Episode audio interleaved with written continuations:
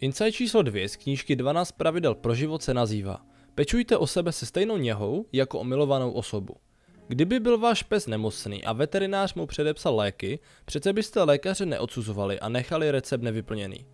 A přesto třetina lidí ignoruje lékařské předpisy, které jim lékaři předepisují, což vyvolává otázku. Proč se o své domácí mazlíčky staráme lépe než o sami sebe? Částečně je to tím, že protože si neustále uvědomujeme své nedostatky, cítíme k sobě odpor, což zase může vést ke zbytečnému sebetrestání a pocitu, že nejsme hodni toho, abychom se cítili dobře. Proto se lépe staráme o druhé než o sebe. Toto přesvědčení, že nejsme hodní, sáhá přinejmenším až k příběhu o vyhnání Adama a Evy z rajské zahrady. V tomto metaforickém příběhu Adam a Eva představují všechny lidské bytosti a jsou zlým hadem oklamáni, aby snědli zakázané jablko poznání. Tím, že se lidé řídí hadovými radami, jsou považováni za navždy skažené špatností. Příběh o rajské zahradě nás sice nutí uvědomit si tuto temnou stránku v sobě a může v nás posilovat pocit, že si dobré věci nezasloužíme, ale lze jej taky číst i jinak. Skažení nejsme jenom my, ale celý svět.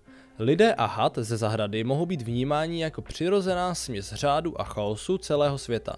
Tuto dualitu přírody můžeme vidět i ve východní filozofii a znázornit dvěma stranami symbolu Yin-Yang. Existuje světla a temná strana, obě strany však v sobě obsahují část té druhé a žádná z nich nemůže existovat bez té druhé. V tomto scénáři je harmonie dosaženo nalezením zdravé rovnováhy mezi světlem a tmou a člověk by se měl snažit nezacházet příliš daleko ani jedním směrem.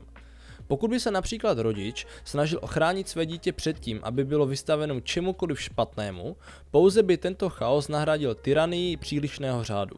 Jinými slovy, je marné snažit se být dokonale dobrý. To nás přivádí k druhému pravidlu. Pečuj o sebe jako o milovanou osobu. Pečujte tedy o sebe, ale nebojujte proti chaosu, protože to je boj, který nelze vyhrát. A místo toho, abyste dělali jen to, co vám dělá radost, snažte se dělat to, co je pro vás nejlepší.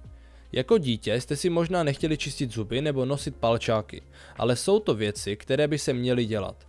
V dospělosti si musíte určit cíle, které vám pomohou definovat, kdo jste a jakým směrem se chcete v životě ubírat. Pak najdete kroky, které byste měli podniknout a činnosti, které jsou pro vás nejlepší.